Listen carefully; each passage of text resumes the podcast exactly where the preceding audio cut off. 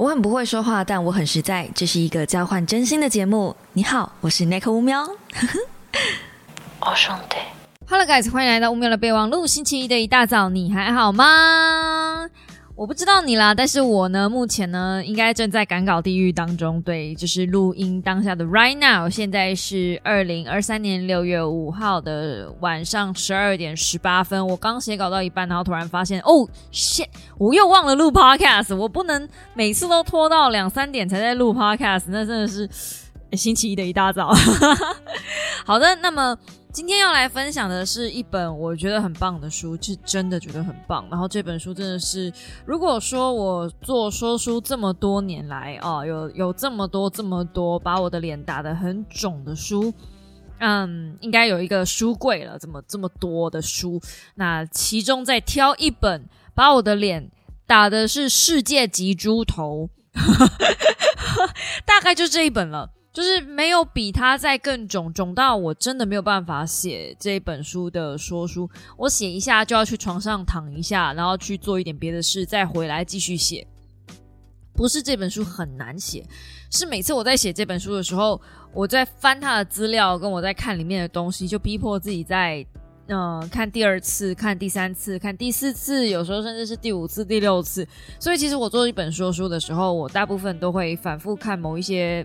嗯，重点是正常的嘛？因为我要写那些东西，有的时候我为了精准用词，我甚至就直接引用书里面的句子，避免有任何的你知道的，我过度超译。其实这一些年来，我在做说书都很怕去超译别人的东西。早期我在做说书，其实不太会呃想到这么多。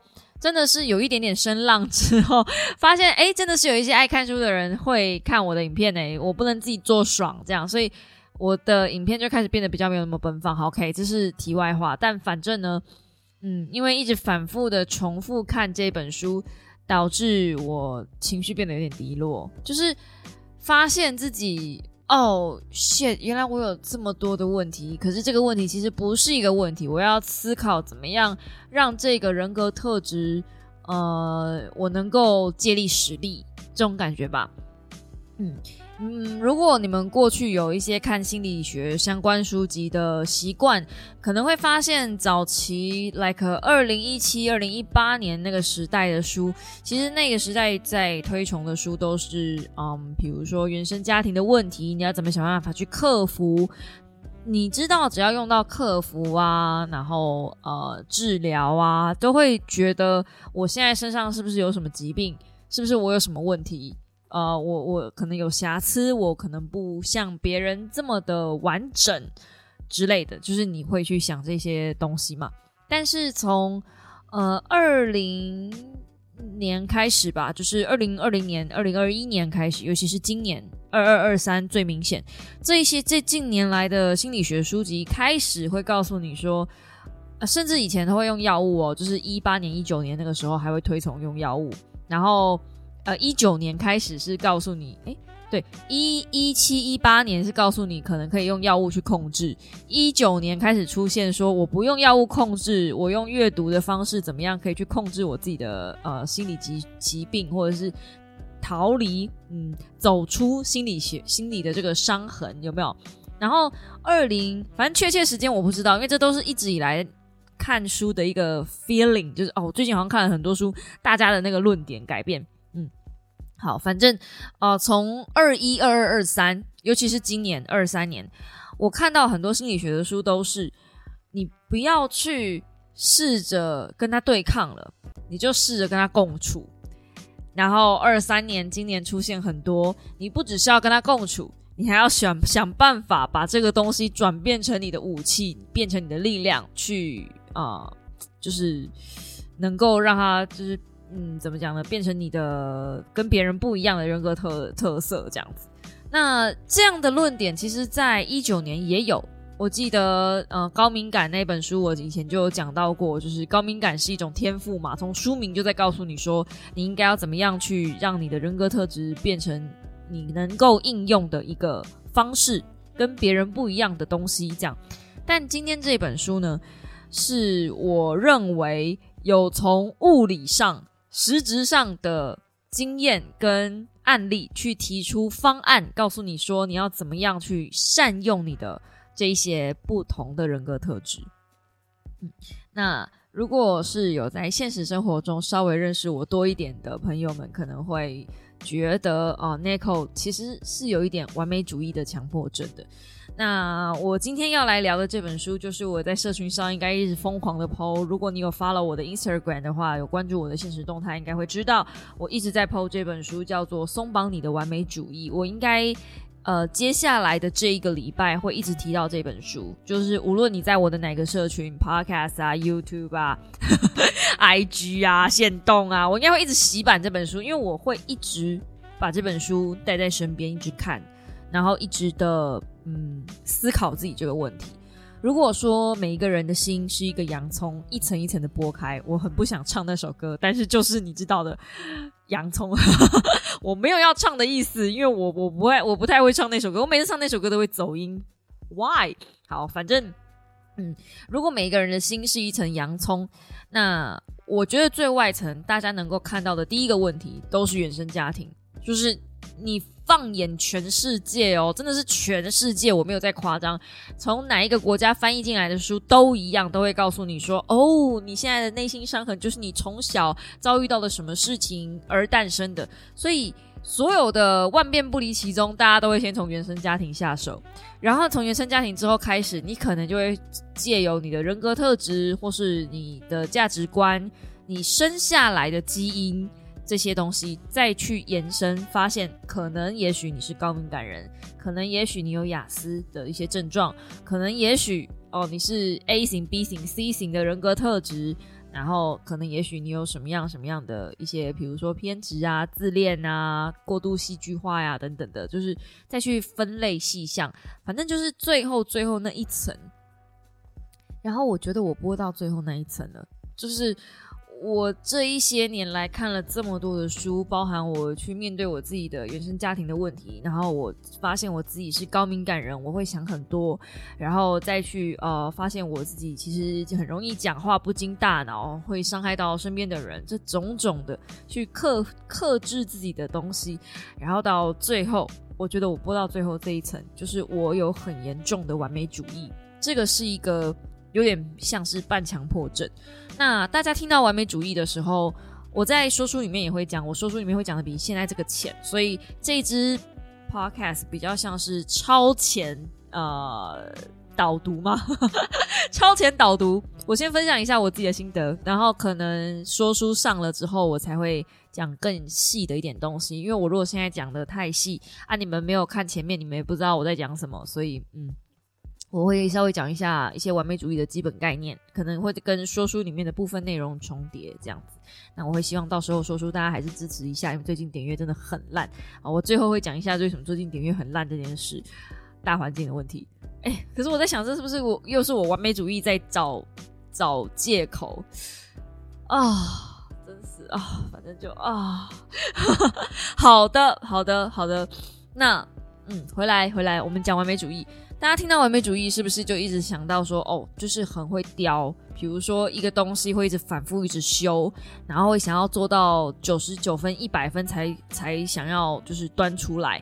大家想到完美主义，都是想到类似有点强迫症那种概念嘛？日本人龟毛，处女座，对不对？就是就是那一些 hashtag。可是其实，我我看这一本呃完美主呃松绑你的完美主义这本书呢。它里面有讲到，其实，呃，很多人的焦虑循环都是因为完美主义这一件事的发生。那因为你的完美主义过度强烈，所以导致有些人在面对完美主义的方式，会利用拖延，会利用呃贬低目标，会利用想办法逃避呃现实状况，就是转转移战场。就这样，我就。我看这本书的时候，其实我一直在想，说我以前在做游戏实况组，我遇到那么多的问题，会不会是因为我想要逃离游戏实况组的那个区区，嗯，就是分类，然后做到说书这一块，就有点像是我在逃离一个战场到另外一个战场。那如果现在这个战场不 OK 了，又做不好了，我是不是以一个完美主义的身份，我是不是又会想要去做别的东西？我又会想要。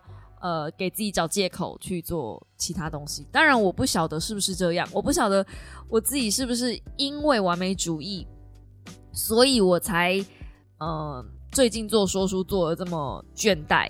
然后或者这是一个最近做说书做的这么倦怠，所以我也想要去做其他东西试试看。这样就是我很怕我今天嗯做说书做的很倦怠。然后想去做一些 vlog，做一些自己想做的事，或者是玩游戏，做回到游戏实况那一块，是基于逃避的理由。所以我一直在，嗯，有点像是灵魂拷问我自己吧，就是 truly 就就是，嗯，这是一个很煎熬的事情。我觉得自己当自己的呃咨商师。是非常非常煎熬。你有另外一个人来告诉你你应该要怎么做，或者是有另外一个人去循循善诱的提点你的问题，一定会相对简单一点点。如果你是你自己发现问题，然后你自己去面对问题，你自己对你自己进行灵魂拷问，你是哪里都逃不了的，你知道吗？如果今天你是付钱给人咨商，大不了就是痛苦那一个小时，走出那扇大门。如果你想要，就是你。就你你你你知道你你有一个地方可以可以逃掉，好一个逃避型人格讲这个东西很合理吧？可是如果今天是来自于你自己内心深处，你已经意识到这个问题了，我等于是把自己已经逼到墙角了，我别无可逃，我一定要想清楚，我今天到底是为了什么而呃面对现在的状况。然后有现在的低潮，以及我现在摆了明铁铮铮的事实，就是流量不好了。那我该怎么样去面对这些状况？然后为什么我在做呃以前我在做说书的时候，我好像可以找到比较多的快乐，可是现在很摆了明的是，我好像做游戏又快乐一点点。那是不是是不是这个快乐是不对的？就是这个快乐的转移，到底是因为？呃，完美主义作祟，还是真的就是我没有爱了？这是一个蛮严重的的，我自己觉得是一个蛮严重的状况。因为如果说呃倦怠这件事情是可还还还可以解决，其实倦怠只要转移一下注意力，或是你去放一个长假，或者是你做一点别的事情，不要把专注力都放在同样一个鸡蛋的篮子里，其实就还好。可是，如果今天是对这个事情没有爱了，那就真的是可以退休了。嗯，那前阵子也才有小猫在问我说，到底我会不会退休？就是因为我好像有放话说，就是三十五岁就想退休嘛。如果我真的是退休了，我有想过我自己的退休生活。退休我还是会习惯性的分享我自己想做的事情，比如说说书啊，比如说游戏啊，还是会在。舞台上跟大家见面，只是这个舞台已经不是我必定要经营的地方了，比较像比较像是一个，嗯，我我会把 YouTube 当成 Line 在用，就是有的时候你会跟一些朋友聊天嘛，很久不见，但是你会偶尔敲敲他，然后聊一下，然后可能就不见了。这样，我可能会把我的 Line 就是不是，我可能会把我的 YouTube 当成一个 Line 的平台在用，所以你们还是会看到我，只是我的更新频率不会这么高，但。目前现在这个状况，嗯，不像是退休才不更新，比较像是我想要搞清楚我现在目前的心态跟就是，嗯，我到底还有没有想要继续？然后就你们懂的，我刚刚讲了那么多，对你们懂的，就是这样子的状态。我我现在到底是在逃避吗？我现在到底是在拖延吗？还是我只是纯粹不爱了？那我很清楚的意识到，我自己最后这一个完美主义的核心问题是需要去解决的，因为我确实有那么一点点状况。那完美主义这个东西是什么呢？我相信每个人多多少少都会有一点点强迫症，比如说，呃，你会要求自己做到什么样的地步？像我最近在啊社群上啊。我再提一下好了，我最近在社群上最新一篇的 IG 贴文，我才发说，嗯，就是我在感叹 KOL 的这个大环境。其实我觉得大环境真的也有让我有一点点挫败，就是，嗯，从从上个星期我讲 KOL 联名衣服，然后品质很差这件事，然后到最近有一个健身网红，号称是健身网红。他假装自己就是得了癌症，然后骗了大家三年。可这三年来，有多少的癌友是支持他的，甚至觉得他化疗完之后还能去重训，是一件非常厉害的事情。然后也觉得说，人家做得到，我是不是也要也可以做到？用那种就是你知道希望之光的眼光在看他。结果这个癌症是假的。那听说他已经有，就是这已经不是第一次了，他之前还有前科，反正。这是一个一个案例，然后到最近大家都在聊的蔡阿嘎的事件嘛，就是啊日本的事情。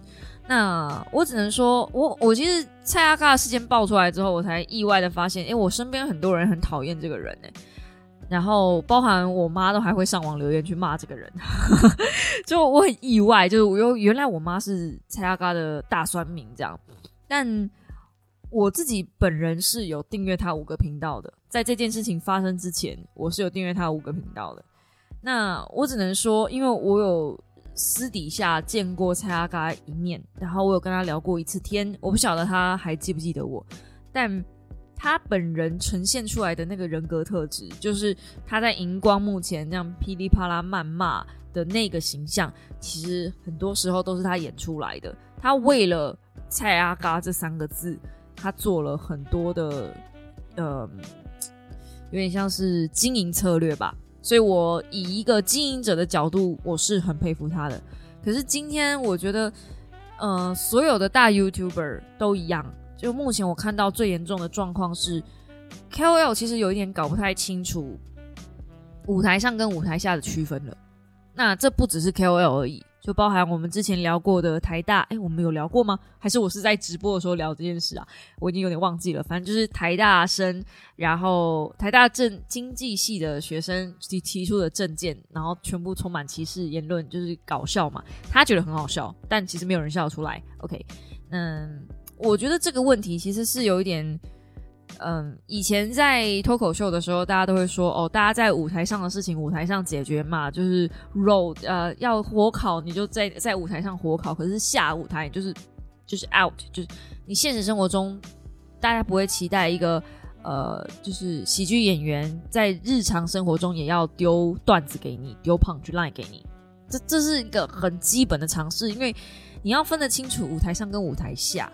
可是我觉得，如果说一个大 YouTuber，然后经常是在做效果的状态下，他还分得清楚舞台上跟舞台下吗？我我今天不是要帮蔡阿嘎讲话哦，因为不只是针对他，我也其实我觉得他说那句话也有点过分，就仗着人家听不懂中文，然后就可以去去在店里面评论什么的。我觉得不管这个店家听不听得懂你讲的语言，你都不应该用那种戏谑的方式，嗯，批评一个很认真工作的人，那是很不道德的事情。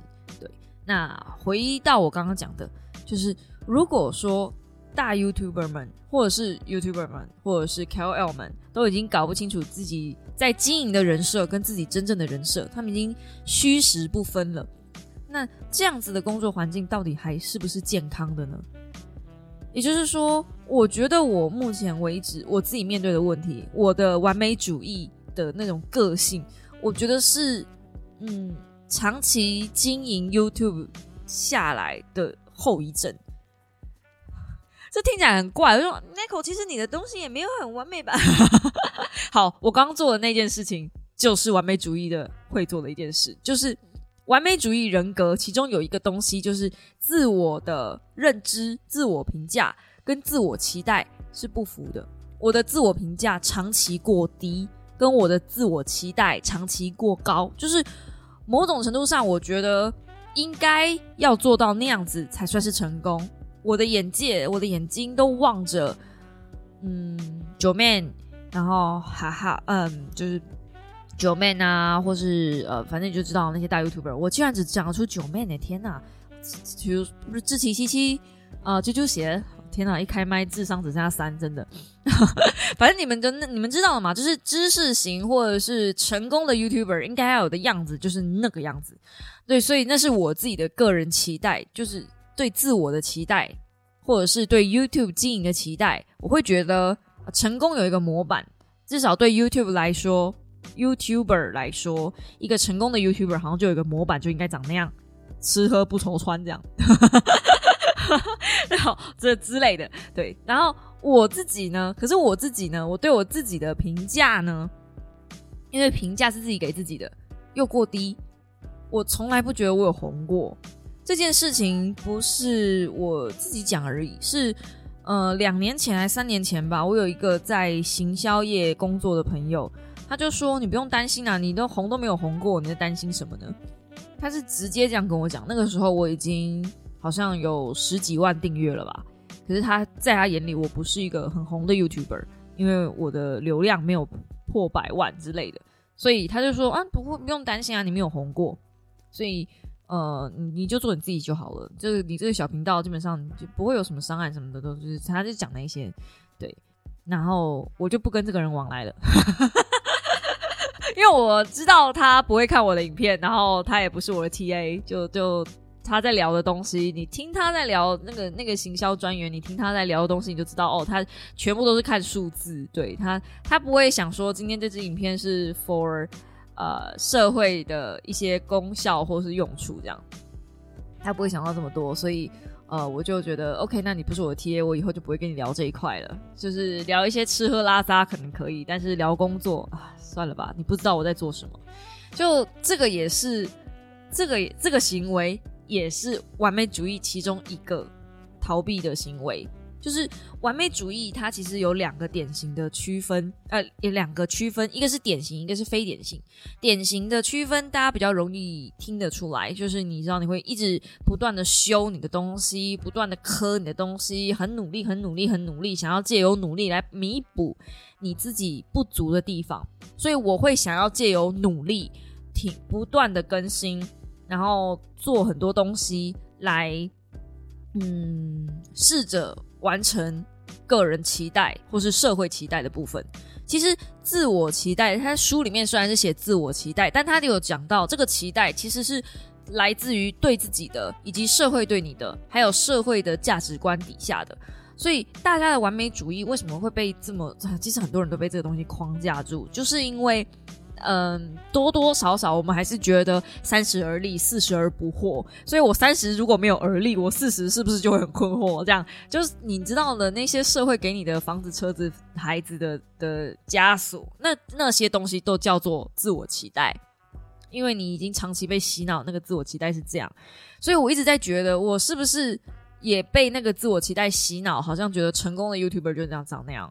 可是你知道吗？这个其实也不是只有我一个人讲，是。对于厂商来说，成功的 YouTuber 就长那样，所以他们也只会投放嗯比较多的资源给那些长那样的 YouTuber。那如果我不是长那样，是不是我哪天就没饭吃了？所以我也很焦虑，说是不是我是不是快要没工作了？不是我现在要退休，诶，是我是自主性没有工作，诶。好，那这是另外一个呃，这是这是一个话题嘛？所以我们来聊呃，除了期待以外，我的自我评价呢？我的自我评价就是，我从来不觉得我有红过，我也不觉得我是一个很优秀的 YouTuber，然后我也不觉得，就是就算别人跟我说 Nico 你已经很棒啦，Nico 你很红啊，我还是觉得 就嗯，我我我我没有办法相信这件事，就是我自己的个性，我需要有一个。很 top 的人来跟我说，或是这一行的顶尖的领域的人来跟我说，哎，我觉得你做的很棒，我可能才会相信哦。所以我做的还不错。你可以听到那个差异了吗？要有一个很棒的人来跟我说你做的不很棒，我才会觉得我才有勉强哦，我还不错哎，就是我的那个充电值还是没有办法充到一百。那在很久很久以前，我就讲过另外一本书是关于嗯。忧郁的方面的问题，那其实你有忧郁的症状的人，他的能量的电池，就是我们自己对于正能量这一块的电池，呃，至少对于我来说，有点像是坏掉的电池那样子，永远充不饱，你必须要把电插着，才有办法使用。所以我是一个呃有线键盘，我没有办法离线使用，这样我就是必须要插着电，我才能够。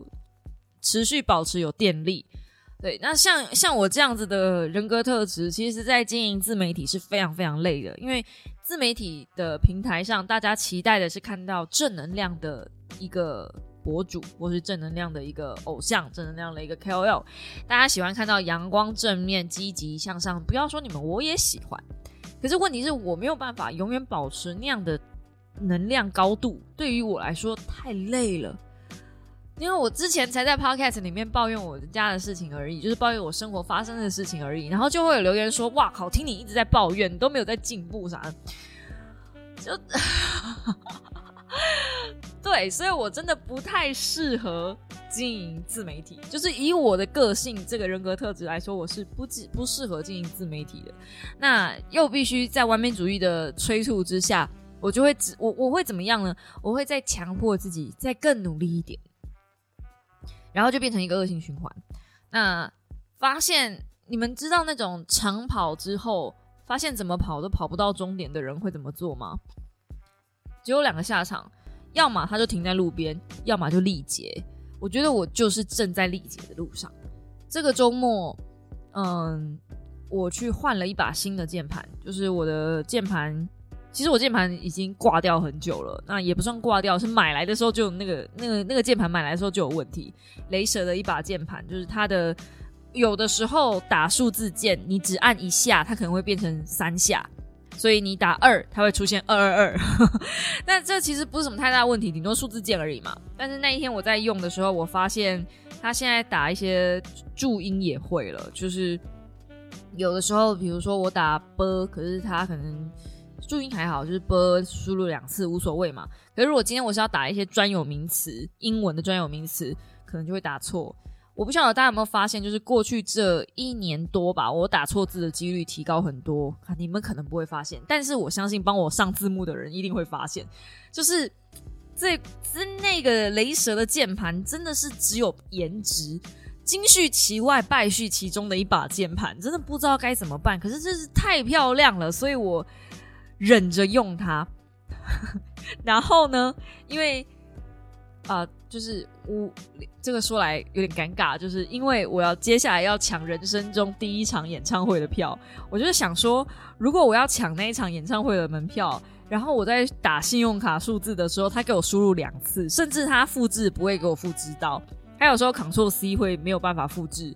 它会变，就是就是没有没有反应，这样会降低我整个速度。平常写稿就算了，这个抢票真的不可以耶，是不是是可忍孰不可忍呢？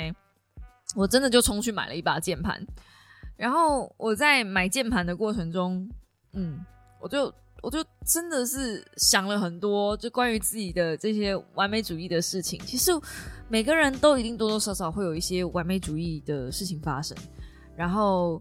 呃，我我因为完美主义的原因，我因为我为了必须觉得哦，每个礼拜都一定要一到两支片，然后一定要干嘛干嘛，所以我就觉得我周末就是我好好可以工作的时间。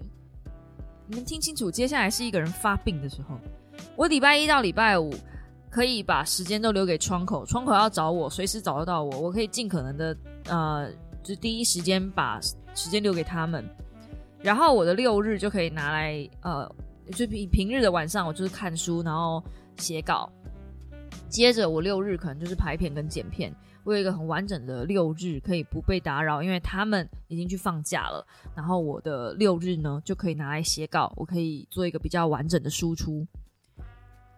你没有发现吗？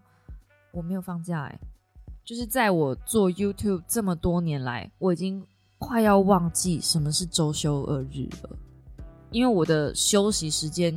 全部都掺杂在礼拜一到礼拜天里面，我都是比如说工作到一半，然后可能下午两点三点，然后跟老公出去看个电影，回来再继续工作，所以我的休息时间是夹在工作跟工作之间的，我没有那种很完整一天的休息，就是因为我的键盘，我终于下定决心要去玩买键盘，忍无可忍要去买键盘。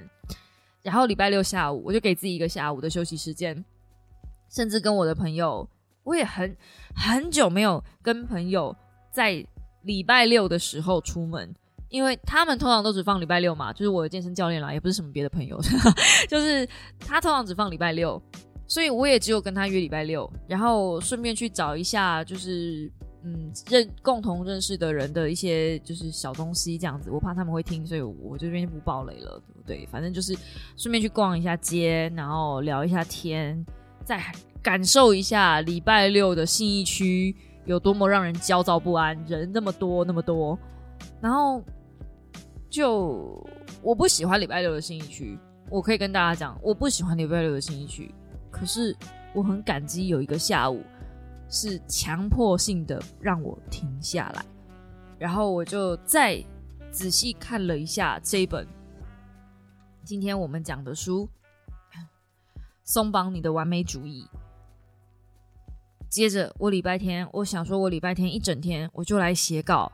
然后好好的把这支影片给写了，晚上来录影，然后我身体里面就产生了一个很强大的抗拒感，我就是不想写稿，我就是不想录影，我就是不想做这件事，然后我还是拖着身体去做，那做了的结果就是不好。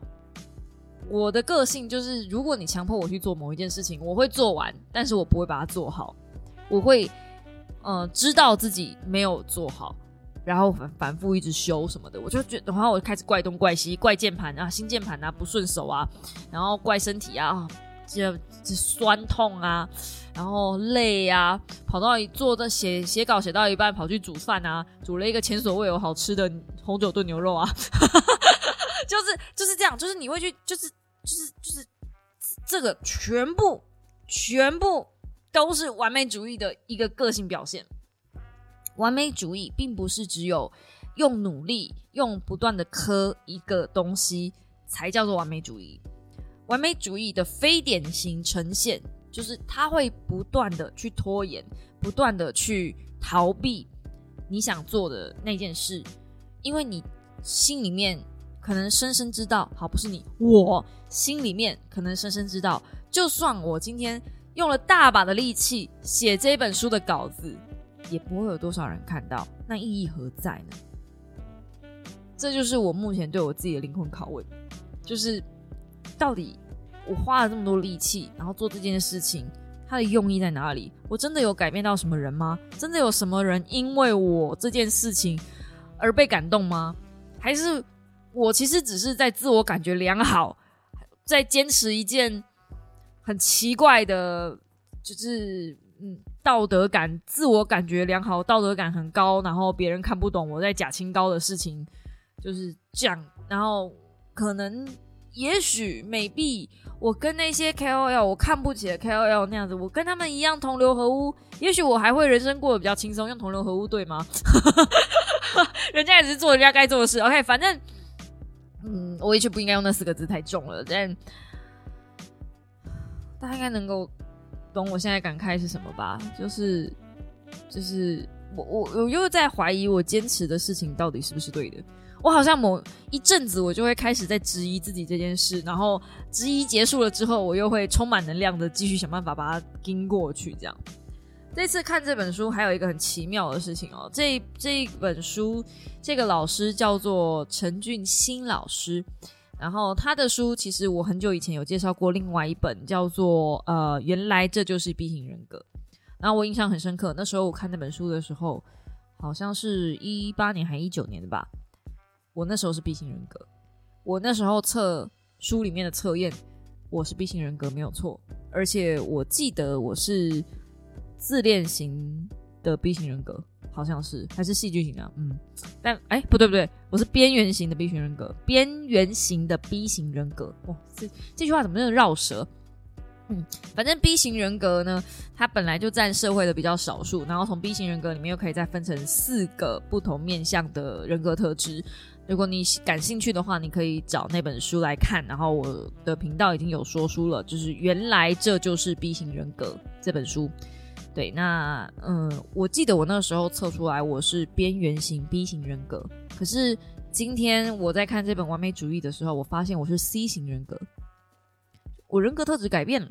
我不晓得人格特质这件事情是能不能改变的。我印象中，呃，原来这就是 B 型人格的那一本书里面，我有提到人格特质其实是有很多的面向组合起来的，包含。你的父母给你的价值观，包含社会给你的价值观，包含你自己的吸收，你可以在阅读的过程中，以及你吸收到的资讯，去改变你的想法。因为人格特质说穿了，它其实就是你的想核心想法的概念。你会遵循某一个逻辑去做每一件事情，这个叫人格特质，对吧？对。那我觉得在这么多年来的阅读过程中，我可能真的。变得比较大众化了，嗯，因为 C 型人格占据社会的百分之八十，所以我其实就是，呃，用大家能够理解的话来说，就是我变得比较社会化，嗯，我被驯服了，被调教了，嗯，应该可以这么讲。所以我真心觉得，我在这本书里面，我唯一庆幸找到的东西，就是我真的有变。我我不是自己说而已，我不是一个自我感觉良好，也不是小猫们带滤镜的看我说那口真的有变好诶，那口真的有变漂亮诶。我知道你们很多人都会在呃 IG 上或是社群上告诉我说你真的有变好，你真的有变漂亮。可是我真的没有办法相信你们讲的话，不是我不相信你们，是我觉得因为你们是喜欢我的人，所以你们才会这么讲。我没有办法，就是我觉得大家都是。太 nice，就是你们是人很好才会讲这种话，这是不是都是客套话？我没有办法把这些话听进去，所以我会一直不断的很努力的想办法让让自己再变得更好。可是，在变得更好的过程中，在每一个更好的底下，其实都是在否定现在的自己。其实我现在自己还不够好。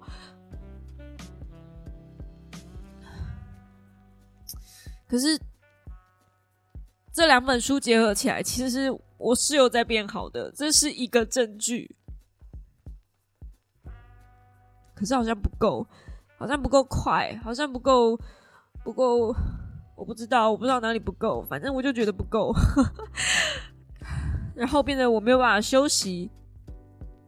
礼拜天，我就像我刚刚讲的，我我真的不想写稿了，我真的好累了，所以我就想说我要躺一下。我就算躺一下，我也不敢。真的躺下来，然后知道我刚刚我真的受不了了，我觉得我应该要睡一下，然后我真的昏迷嘞，就是那种上一秒我还在跟老公讲说，呃，他要去打世界王，然后我就说好，我一定会醒来，然后等到下一秒的时候已经是一个小时后了，我对中间这一个小时发生的事情完全没有任何记忆。是那种断片式的睡着，嗯，我唯一知道我自己有睡着的证据，应该是因为我有流口水的痕迹，要不然我真的不知道我自己有睡着。就是这么，我真的觉得这不是一个很健康的工作。然后我在看着你们前仆后继的想要踏入自媒体，Why？Why？Why？然后我最近在收到那个。线上课程的那一些东西，它的呃回馈，哦，我真的觉得不值得哎，就是花了那么多时间在做线上课程，不值得，对，不值得啊，就啊，好多好多的想法不能在 podcast 里面讲，这些东西线上课程的秘辛是要锁在会员频道里面讲的，因为我觉得会得罪人。哦，by the way。就是我有争取到一个想要做自媒体的小猫，它有自己想要做自己的平台，然后我打算星期二的时候利用它的这个案子案子，嗯，把它当成一个范例。就如果今天我是他，我要怎么做我自己的自媒体的平台？我要怎么做我自己的线上课程平台？它是比较像是做订阅制的频道，对，所以。呃，我也只是提出我自己的建议。那如果大家有兴趣的话，可以星期二晚上八点来看我的直播。嗯，那反正我就是呃，打算星期二晚上做那一支直播。然后下个礼拜呢，我先不强迫自己一定要出一支片。对，因为我真的是每个星期都在为那一支片苦恼，然后那一支片出了又不见得会有人看的压力，还有。那一支片，我到底要做到什么样的程度，才算是对得起大家、对得起各位小猫的焦虑？我现在就是卡在这三方，要想办法去应对它。然后当然嘛，最后的问题，因为完美主义，所以我一直没有办法肯定我自己。我真的觉得我还不够好，嗯，不应该，对不对？不应该。我才在讲说，现在是我最好的生命的状态了。然后突然之间习惯了这个状态之后，又觉得 not enough。哎，人真的很贪心哎，因为我大概前两个月吧，我才觉得说，嗯，我现在的状态已经很好了。我觉得我现在是一个很棒的生活的水平跟那个。就是你知道已经很满足了，可是结果结果我满足满足不到两个月之后，我又开始在不满足，我又觉得现在生活是不是太安逸了？我是不是每天都过一样的日子？我是不是应该给自己多一点刺激？比如说多出国去走走之类的？就是你知道，就怎么又在开始胁迫自己要要往上要追求了呢？还是其实人都是这样呢？还是其实大家都是这样？其实这这这不是我没有什么问题，因为每个人应该都是。要追求更好的自己这件事是 OK 的，但我觉得追求更好的自己这件事其实是不对的，是不健康的。就像我刚刚讲的，你会因为“更好”这两个字一直否定现在，所以这其实是不健康的。啊，听得出来我现在在焦虑吗？就是每个星期的状态分享。哎，我跟你们讲，乌喵的备忘录为什么叫备忘录？就是因为这边是我谁谁量的地方。如果你真的不喜欢我谁谁量，或真的不喜欢我的备忘录，不喜欢这种没有经过整理的资讯的话，哎，那真的不要听呢，不要浪费你的时间呢。我怕又又又有留言在那边啊，为什么要弄这样子哟？巴拉巴拉巴拉巴拉巴拉。嗯，好，那回到。这个这本书来，它里面有讲到说要怎么样缓解对焦虑的对策。我觉得不管是有没有啊完美主义，每个人都多多少少有一些焦虑的成分在吧。不管你是对什么东西焦虑啊，不管是得到或者是失去的焦虑的。都有嘛？我记得我有问过大家，好像蛮多人对于引发焦虑这件事情其实是有一点状况的。那缓解焦虑的对策呢？除了第一个就是转移注意力，转移注意力其实是最简单也最有效的方法。如果你今天突然间就是陷入像我这种就是很严重的焦虑状况的话，转移注意力其实是最好的。就你现在可以去看一点别的东西。我最近很喜欢看那个训犬师。一个将训犬师的影片，我很喜欢看他去怎么样对付那一些狗狗，就原本是坏狗狗，可是在他的训练之下就变成好狗狗。我就觉得在看那个过程中，好像我的焦虑也慢慢被他驯服了这样子。而且将训犬师真的好帅啊，好喜欢那种男生哦，就是腼腆然后有点黑黑阳光的男生这样子，好那种看起来好可口啊。好，那嗯，老公不要听。好，然后反正呢，就是呃，转移注意力是一个方式，然后。如果有一天，就是你有一点呃，甚至是可以幽默一点点去面对自己的状况啊，等等的。那呃，第二个有效的方式呢，就是深呼吸，利用生理回馈来控制心跳跟呼吸的频率。哦，大家应该都知道吧？紧张的时候，你要上台之前，不是都会叫你深呼吸吗？其实深呼吸就是在控制心跳。嗯，然后我问过老公了，这事情是真的，就是当你。呃，开始控制你的呼吸频率的时候，其实你的心跳跟血压都会慢慢下降，这时候焦虑感也会跟着下降。好，那接着呢，是强迫自己慢慢说话，放慢动作。如果你们有机会跟大 YouTuber 们相处过，就知道他们那些人讲话都世界快，世界快，很像开了二点五倍加速，非常快。我跟阿神讲话的时候，基本上我都快要听不到他讲什么了，超快。但是他们在录影的当下，他们会强迫自己慢慢讲话。嗯，虽然是强迫自己慢慢讲话，但还是很快。我觉得阿神的速度顶多就是从二点五倍降到一点五倍而已。他讲话真的很快，但是你强迫自己慢慢说话，并且放慢动作，其实这样子就是在对抗焦虑，并且不会紧张。如果你上台之前你有那种就是呃开会或是演讲的需求，你也可以试试看。强迫自己稍微慢慢的说话，把动作放慢，这样能够有效舒缓紧张。然后第四个，呃，是用短效且迅速有效的抗焦虑药剂。那因为这本书是一个呃，就是作者陈俊清老师呢，他是信宇心灵诊所的院长。然后他本身就是精神科专科的医师，所以他当然会有建议大家可以用药的习惯。但我觉得，如果一般人应该是用前三个就能够有效舒缓焦虑对策了。而且根据我的经验，转移注意力真的很好用。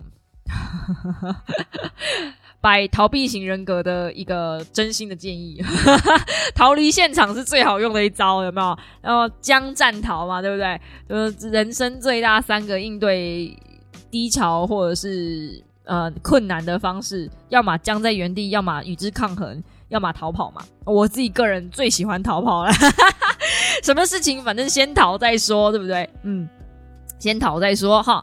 所以转移注意力真的是一个蛮好的方式。那在书中也有告诉你建议说要怎么样处理过高的自我期待，就是你知道社会的期待，房子、车子、孩子那些有没有的东西。然后呢，其实它里面有一句话我蛮喜欢的，就是尽管我们一直告诉自己输赢没有那么重要，却很难看穿其中的虚幻。最主要的原因在于我们一直品尝着超越别人时带来的征服感。他用那三个字“征服感”真的好精确哦，因为就算你告诉自己说，呃，那些东西不重要，可是其实你如果拥有了，嗯，曾经被人羡慕过，你很难回去，那就像毒品一样，就被人家羡慕说，哦，好好哦，那种感觉就。